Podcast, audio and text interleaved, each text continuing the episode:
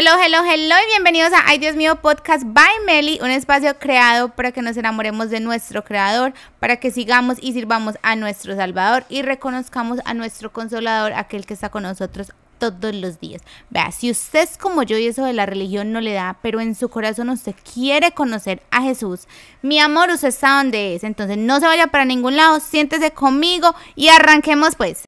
Hello, hello, hello y bienvenidos a Ay Dios mío Podcast by Meli. Yo soy su host Melisa López. Niños, bienvenidos al 2023. ¡Yay! Yo celebro. Uh, yo espero que todos ustedes hayan pasado un super fin de año en familia, en paz, em, que hayan comido mucho, pero sobre todo que hayan tenido a Jesús muy presente durante todo ese transcurso, antes, durante y después y todavía. Eh, yo por mi parte eh, fue súper, súper, súper wow mi fin de año. No hicimos absolutamente nada y eso lo hizo perfecto. Eh, les cuento que el primero de enero en mi hogar pasaron acontecimientos muy espectaculares y entre esos aquí su servidora Melissa se ha bautizado. ¡Eh! Eso también lo celebro.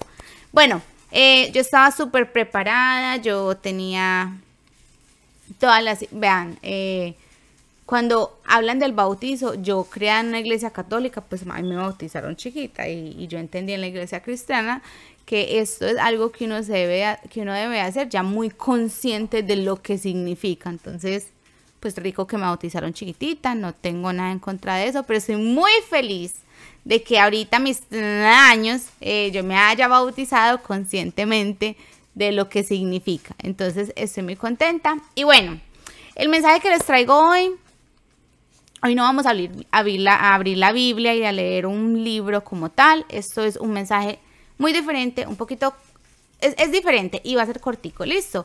Entonces les cuento que yo voy a aprovechar toda la algarabía que hay con esto del primero de enero del 2023, de que año nuevo, vida nueva. Eh, yo crecí oyendo eso por todas partes, año nuevo, vida nueva. es más, hay canciones. Bueno, resulta que ahorita a la edad que tengo, eh, les comento que ese dicho para mí no tiene mucho valor. Porque es que resulta que es que Dios tiene un plan conmigo y ese plan se queda sí o sí.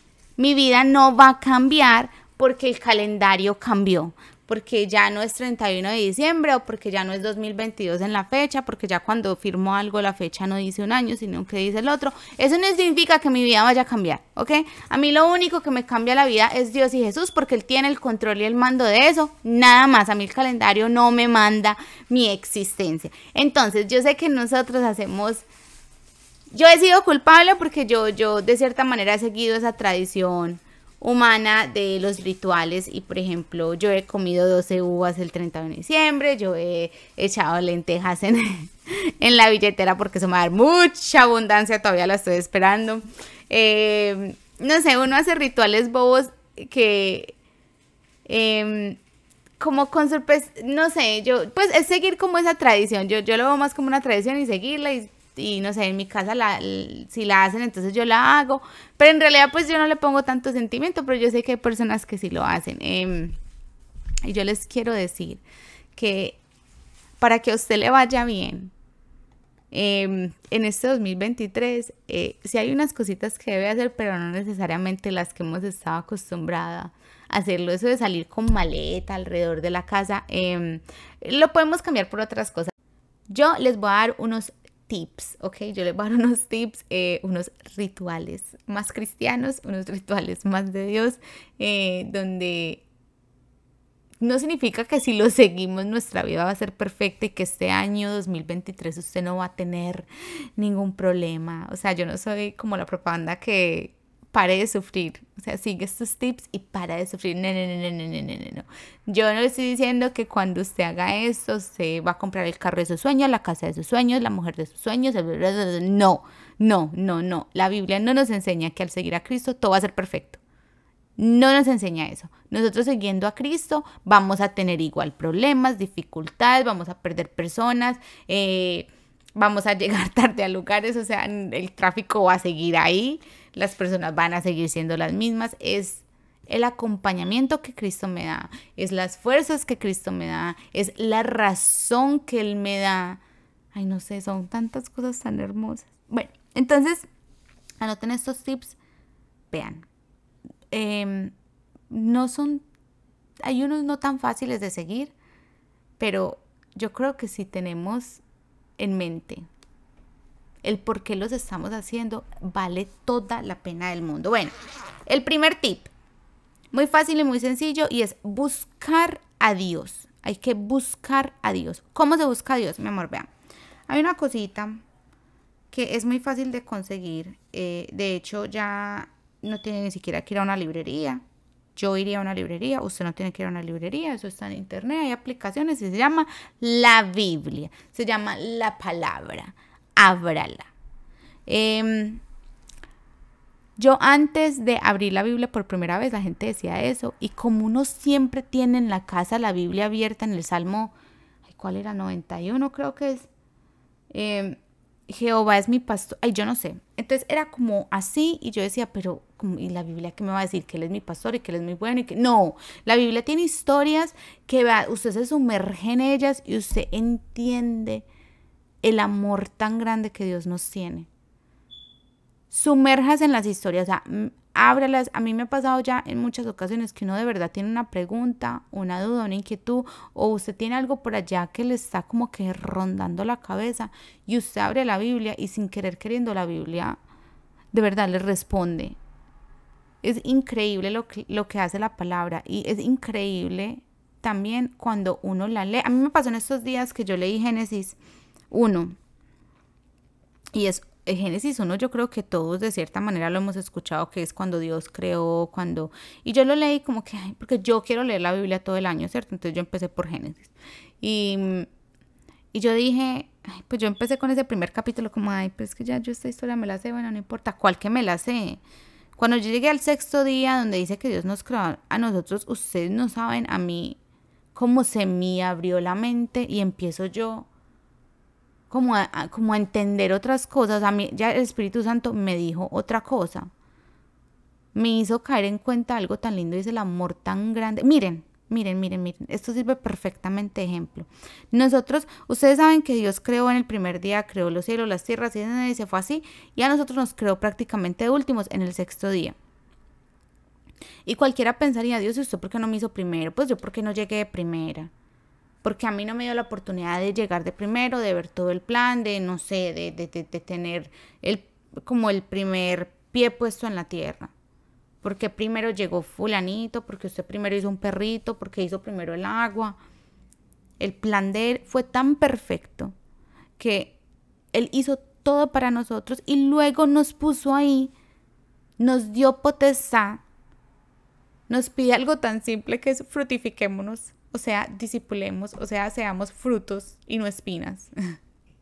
Em, y nos dice que gobernemos la tierra, que la administremos. Si Él nos hubiera puesto antes, ustedes se imaginan nosotros ahí volando, yo no sé si volando, no sé ni cómo estaríamos, o muertos del hambre porque no hay animales, o muertos del frío porque no hay sol, o de la sed porque no hay agua. No, no, Él fue tan perfecto que Él primero creó todo eso y luego nos puso ahí.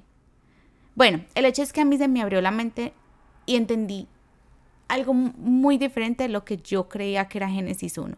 Entonces, ahí está. Em, hay otra cosa que, por ejemplo, el domingo, durante la ceremonia de, em, de bautizo, el pastor empieza a hablar, él hizo una prédica más cortica de lo usual y empezó a hablar de algo así de lo que yo estoy hablando hoy sobre el primero de enero y sobre cómo Dios no cambia sus planes. Eh, y yo no sé si era la emoción que yo tenía, pero él empieza a hablar de Josué 1 y lo pone así en la pantalla y yo empiezo a leer. Moisés murió y tú vas a hacer, ok, yo empiezo a leer ese, yo nunca había leído Josué, nunca he leído Josué. Em, y yo empiezo a leer y yo, pero ¿qué tiene que ver que... Yo, yo no entendía la conexión que el pastor estaba tratando de hacer entre Josué, Moisés, y Año Nuevo, Vida Nueva, rumba y, natilla y buñuelo. Yo decía, pero ¿qué tiene que...? Y yo es verdad que yo no sé si era esa emoción de momento o simplemente mi, mi no sé, yo no estaba en ese momento discerniendo nada, ok. Pero entonces resulta que yo llego a mi casa, después de toda esa emoción de ese día, yo llego a mi casa y yo abro Biblia y digo, bueno, yo tengo que leer Josué 1 porque es que, o sea, si si el pastor tocó este tema, hay ahí algún mensaje y yo necesito entender ese mensaje. Y empecé por averiguar quién era Josué. Entonces resulta que es que Josué era el asistente de Moisés durante todo ese proceso de la liberación de los israelitas, ¿cierto? Entonces abro el libro y empiezo a leer. Yo en este momento voy a leer la versión Reina Valera. Listo. Entonces yo abro el libro y empiezo a leer el primer capítulo, tratando de entender por qué el pastor trajo ese tema al, al sermón de, a la prédica del domingo. Entonces empiezo y dice que Dios va y le dice a, a Josué que Moisés ha muerto y que él ahora va a estar a cargo, que él va a ser el líder de continuar esa misión de liberar a los israelitas y llevarlos hacia la tierra prometida. Entonces ahí es donde ya inmediatamente hace esa conexión en mi, en mi mente de que ya, o sea, ya entendí por qué ese, ese tema fue el que se trajo al sermón. Resulta que como yo dije al principio, Dios no cambia sus planes. Y aquí lo está mostrando tal cual. Resulta que él tenía esa promesa con el pueblo de liberarlos y de llevarlos a una tierra prometida. La persona que utilizó para eso fue Moisés. Y Moisés hizo un súper trabajo, ¿no? O sea, Moisés llegó muy lejos. Pero resulta que Moisés caducó. Se acabó. Moisés se fue. O sea, tal cual el año caduca, por más bueno que haya sido, por más malo que haya sido, el año se termina. Y eso no significa que el plan se acabe. ¿Ok? Moisés muere y el plan de Dios podría haber quedado ahí. Pues ya no había líder. Pero no, él usó a otra persona, una persona totalmente capacitada. Eh, la termina de capacitar, pero usa a otra persona para continuar ese, ese, ese plan, para continuar esa promesa que él había hecho. Y lo mismo pasa con nosotros. Nosotros no estamos pues de caminata años y años y años buscando una, tierra prometida, aunque en realidad sí, si lo vemos desde esa manera, sí, nosotros estamos viviendo año tras año, caminando hasta llegar a una meta que Dios nos puso, un propósito que hay personas que lo alcanzan mucho antes y gloria a Dios por ellos, hay otras como yo, por ejemplo, que a estas alturas todavía estoy tratando de de alcanzar ese propósito. Y creo que igual las personas que, que, lo logran, nunca lo logran a full porque siempre hay algo más para hacer por Dios. Entonces, eh, hasta, hasta el día que ya, que Dios nos lleve y ese día ya entonces el propósito acabó y me imagino que habrá otro allá arriba. Em, yo creo que yo voy a ser un, un angelito. Ay, no, ni pienso. Em, bueno, entonces yo sigo leyendo la historia y hay algo que me llama mucho la atención y es que Dios le da este mensaje de una forma muy tierna. Dios le habla a Josué de una forma bien bonita. Y en, el mensaje le repite algo tres veces y a mí me llamó eso mucho la atención, se los voy a leer. Dice Josué 1.6, esfuérzate y sé valiente, porque tú repartirás a este pueblo por heredad la tierra que juré a tus padres que les daría. Entonces le dice, esfuérzate y sé valiente. Ese es en 1.6, ahora vamos a 1.7. Dice, solamente esfuérzate y sé muy valiente. Otra vez se lo dice le dice, para cuidar de hacer conforme a toda la ley que mi siervo Moisés te mandó, no te apartes de ella ni a diestra ni a siniestra para que seas prosperado en todas las cosas que emprendas. O sea, en medio del mensaje, Él nos da otro mensaje. Y Él dice que nos mantengamos firmes a la ley de Él. Que no nos apartemos de ella ni a diestra ni a siniestra para que seas prosperado en todas las cosas que emprendas. Eh, ojalá los libros de emprendimiento, los audios de emprendimiento, los Instagram de emprendimiento tuvieran como ley número uno esto, es que esto está escrito en la ley de Dios. Que si nosotros no nos alejamos de la ley de Dios, nosotros vamos a prosperar en nuestros emprendimientos.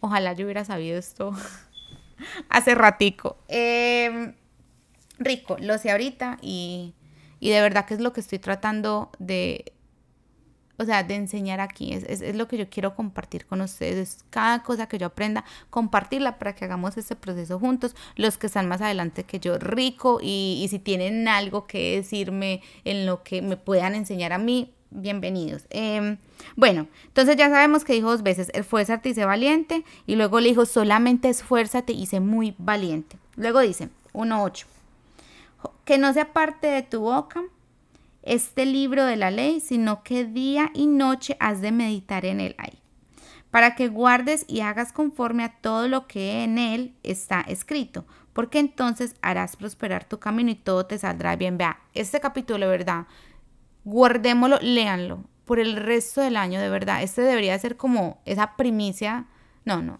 es primicia lo que le damos nosotros a Dios, que ahorita se les tocó ese tema, pero esto debería ser como la... Ustedes saben como la gente hace como mensajes así en la nevera para verlos todo el día.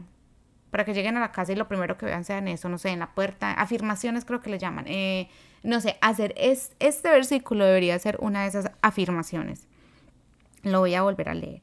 Que no sea parte de tu boca este libro de la ley, sino que día y de noche has de meditar en él, para que guardes y hagas conforme a todo lo que en él está escrito, porque entonces harás prosperar tu camino y todo te saldrá bien. Niños, ustedes quieren que les vaya bien en este 2023, ahí está la respuesta de lo que ustedes deben hacer. Listo. Eh, ahora, 1.9 dice, mira que te mando que te esfuerces y seas valiente. No temas ni desmayes, porque Jehová tu Dios estará contigo en donde quiera que vayas.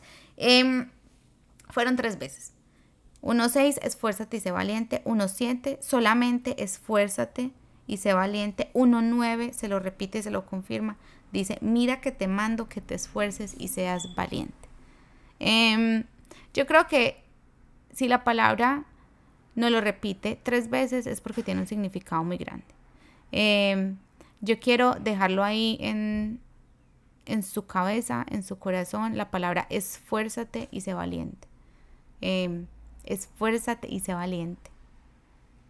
Eh, que esa sea una super motivación para el resto del año. Eh, que ese sea un ritual para el resto del año. Esforzarse y ser muy valiente. Bueno, entonces leí la palabra. Gracias. Eh, gracias al pastor por haber tocado esta, esta palabra. fue muy lindo que lo hubiera tocado justo ese día, que lo hubiera tocado no solamente por haber sido primero de enero, sino también porque fue el día de mi bautizo y la verdad me siento muy a gusto, aprendí algo muy bonito, llegué a la casa y de verdad la abrí, la leí y quise indagar, me causó mucha curiosidad y, y nada, fue muy rico. Bueno, entonces, la primera, el primer ritual que vamos a hacer es buscar a Dios. Y buscar a Dios, ya les dije, por medio de la palabra. Eh, se puede buscar por medio de oración. Se puede buscar, eh, niños, hablemos con Él. O sea, hablemos con Él no dejemos de hablar con Él. Ahí voy a la segunda. El segundo tip es que doble rodilla. De verdad necesitamos doblar rodilla y quizás no siempre cuando uno dice eso pues uno se imagina inmediatamente arrodillado y si usted va a Walmart y quiere hablar con Dios entonces tiene que arrodillarse en medio del pasillo número 10 buscando el arroz. No. Em, doblar rodilla, eh, yo lo interpreto, es humillarse ante Dios, es, es darle como ese poder a Él y esa honra a Él, esa gloria a Él, de que sabemos de que no somos nada sin Él. Es, es tener esa comunicación tan constante hasta el punto de llegar a identificar su voz. Vean, em, cuando uno quiere escuchar a Dios, uno siempre se pregunta, ¿y cómo sé yo si es Él? Y yo cómo sé si el mensaje se está viniendo de Él, cómo reconozco la voz. Y resulta que es que si nosotros no empezamos por buscarlo, y por doblar rodillas nosotros nunca vamos a entender lo que Él nos está diciendo ni cuándo nos está hablando. Porque póngale así, supongamos que, no sé, a usted, usted su mamá lo llama de un teléfono muy desconocido y, y, le dice, hola, hola hijo, ¿cómo estás? Usted inmediatamente, ok, quitémosle el hijo porque entonces se hace muy obvio. Entonces usted lo llama a su mamá y le dice, hola, ay, ¿cómo estás? Estoy aquí en el, no sé, estoy en el centro buscando. Usted, aunque sea un número desconocido, usted le reconoce la voz. ¿Por qué? Porque usted todos los días busca esa comunicación con su mamá, todos los días. Usted todos los días se comunica con ella, por ende usted le reconoce la voz. Y su mamá lo puede llamar de un número totalmente desconocido y usted igual va a saber que es ella.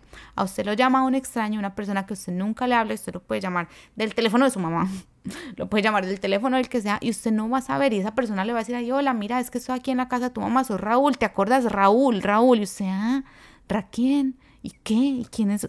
Usted no lo va a reconocer porque usted no sabe, usted no lo busca, usted, usted no se toma el tiempo de tener esa comunicación con Él. Entonces, si buscamos de Dios, si no le humillamos a Dios, si le damos ese reconocimiento de que Padre, sin ti yo no soy nada, de que Padre, yo necesito saber tu voluntad, yo quiero seguir tu voluntad, yo quiero que tú hagas conmigo lo que me mandaste hacer, así me toque pasar por un desierto. Yo sé que tu promesa es mucho más grande, así como pasó, tal cual como pasó con Josué. O sea, si ustedes miran la historia de Moisés, de Josué, de los israelitas, ellos tuvieron que pasar por un calvario, literalmente por un calvario. Y llegaron a una tierra prometida donde, o sea, se cumplió esa promesa. Dios tiene con nosotros eso mismo. Ahora, no significa que nosotros tenemos que caminar por ese calvario. Nosotros podemos hacer de eso un poquito más amena esa caminada. Y se hace amena si llevamos a, a Jesús en nuestras vidas. Si nosotros en ese calvario caminamos y llevamos a Jesús, deja de ser un calvario y se convierte en una misión de Dios, en, o sea, en, en seguir su voluntad. Y esto se hace con mucho amor, pero para eso hay que buscar de Dios y para eso hay que humillársele a Dios. Y la tercera, la tercera, mi amor, el tercer truco, el tercer ritual, es que usted tiene que entregarle todo a Él. Es que usted tiene que tener la suficiente confianza para decir, Dios, yo te entrego mi vida, yo te entrego todo lo, es más, mis planes se los entrego. Yo necesito que tú tomes control. O sea, yo literal quiero ser un títere tuyo. Que tú me muevas para derecha, para izquierda. Yo quiero seguir tus mandatos. Yo te voy a decir lo que yo quiero. Porque yo creo que le podemos decir a Dios, Dios, em, mira que yo que este año, yo tengo unas ganas de ese carro nuevo que salió y yo quiero trabajar tan duro para conseguirlo, pero eso están tus planes. Pero Dios, esa es tu voluntad. Dios, eso me conviene. Confírmamelo. Para saber si sigo soñando y trabajando muy duro o si me relajo, mi amor, porque es que usted, ese carro no es para usted, que ese con el que tiene. Pero si usted busca a Dios, Él no lo va a avergonzar. Él, él nunca lo va a avergonzar. Entonces búsquelo de verdad. Y lo bueno de, va, lo bueno de todo esto con Dios es que una, a Él no le tenemos que hacer cita. No, no hay fines de semana, no hay días festivos, no es que son las 10 y como llamo tan tarde. Con Dios, o sea, Dios está disponible todo el tiempo, siempre.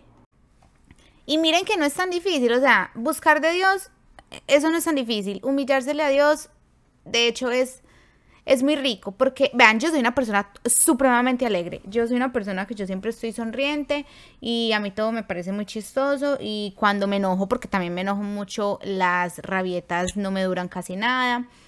Y yo le agradezco a Dios por haberme dado ese carácter de tanta felicidad, pero pero, pero también le pido que nunca me vaya a quitar esos momentos de quebrantamiento. Hay momentos en los que yo, cuando yo me le humillo a Dios, yo me quebranto y las lágrimas salen y uno no se contiene y, se tira uno al piso y se arrodilla y Dios y Dios y uno le da ese lugar y, y cuando está como en la intimidad con Él y es como esa, yo creo que si alguien me mira dirá que estoy muy triste y que Dios mío, yo qué habré hecho para estar tan mal. No, a veces ese quebrantamiento es de felicidad, ese quebrantamiento es de agradecimiento. Entonces yo le pido a Dios que nunca me vaya a quitar esos momentos. Antes, Dios mío, ojalá me, los diera todo el día. Eh, así eso significara que yo no voy a volver a sonreír así. ¡Ah! No, eh, no importa, pero eh, ese, ese, humillarse a Dios, es, esas, eso se siente hasta tan rico. yo creo que una de las cosas que más le atrae a la gente de ir a la iglesia es esa, esa experiencia, esas cosquillitas, ese es que Dios es lo máximo. Eh, no significa que por eso vamos a ir a la iglesia, solamente por la experiencia, porque es que Dios no es una experiencia, Dios es algo más, mucho más que una experiencia, pero eso provoca la humillación ante Dios, es como ese, ah, es que yo no soy nada, si no sé, yo no soy nada sin ti, papá, yo no soy nadie, a mí todo se me revuelve por dentro. Bueno, entonces busquemos, humillémonos y entreguémosle. Y yo les voy a dar una última, que es Dios mío, yo creo que de todas es la más difícil eh, de hacer y es obedecerle. Mi amor obedezca. Va, es que ni lo cuestione. A Dios no se le cuestiona a Dios. Usted simplemente obedézcale y punto y final. Vea, eso es hágase de cuenta que la persona que creó un carro le dice a usted que usted tiene que hundir ese botón para que el carro arranque y este otro para que el carro pare. Y usted se pone como que, ay, venga, y si le muevo el otro, mi amor, eso no va a funcionar. Si usted le mueve otro, usted se va, de pronto anda un poquito, pero andas y anda de para atrás y se va a estrellar y yo no sé, eso va a ser un despelote. Eh, puede que llegue, pero va a llegar más vuelto una nada que usted no se imagina. Ensáyelo. Vea, montese al carro. Ay, no, mentira, no. Pero, pero ensayen, ensayen usar una cosa donde ustedes saben que el manual dice que de acá se prende, acá se apaga. Y háganlo de otra manera. Mejor dicho, vayan y hagan un arroz en una olla arrocera y no la conecten. A ver si el arroz se hace. No se va a hacer. No se va a hacer. Entonces, lo mismo es, si Dios, que fue el que lo creó, le está diciendo que camine por ahí, que se va a tropezar, no importa, pero que igual se va a parar y que va a seguir y que va al final del día va a llegar a donde tiene que llegar. ¿Usted por qué se pone a inventar? Pues por más duro que sea, ¿por qué nos ponemos a inventar? Caminémosle al ritmo que Él quiera. Miren la insistencia que tenía Dios con Josué para que fuera valiente y para que se esforzara. Y de esta valentía, de este esfuerzo, en ningún momento habla de algo como físico, pues como unas, como ser valiente en el sentido militar, o sea, vaya y, y entrene como un militar y sea muy valiente porque es que usted va a pasar por muchas batallas, aunque en realidad aunque en realidad si miran la historia de la liberación de Israel, eh, fueron, o sea, batallas físicas y esa gente tenía que tener un estado físico que Dios mío bendito. Em, y una fuerza, no, o sea, oh my God. En fin, pero él en ningún momento le dijo que para él prosperar y para llegar a esa tierra prometida, él tenía que levantarse a las 3 de la mañana y trotar 5 millas y poner a los hombres a hacer esto y hacer, o sea, nunca fue una estrategia física. Tampoco le dijo que para hacer eso él tenía que comerse 12 uvas el, el 31 de diciembre de ese año. Tampoco le dijo que tenía que echarse una... Ninguno de estos rituales va. Él le dijo una sola cosa y era que le obedeciera a la ley, que se mantuviera firme a la ley. Y es que yo creo, vea, yo creo que el éxito de él dependía de un estado espiritual, de un grado de obediencia. No era de algo físico que él tuviera que hacer, era totalmente algo espiritual. Era simplemente, o sea, él se lo dijo clarito, obedézcame. Sea fuerte y sea muy valiente, obedézcame. Es lo único que necesita para llegar a donde yo lo quiero llevar. Va, yo con eso cierro porque yo dije que esto iba a ser cortico y de cortico no tuvo nada. Pero bueno, yo solamente quería como poner esa espinita ahí en su cabeza y en su corazón que Vean, no importa los planes que nosotros tengamos porque tenemos todo el derecho de soñar. Yo no estoy diciendo que renunciemos a nuestros sueños. Tenemos todo el derecho de soñar, pero tengamos muy en cuenta a Dios en esos sueños.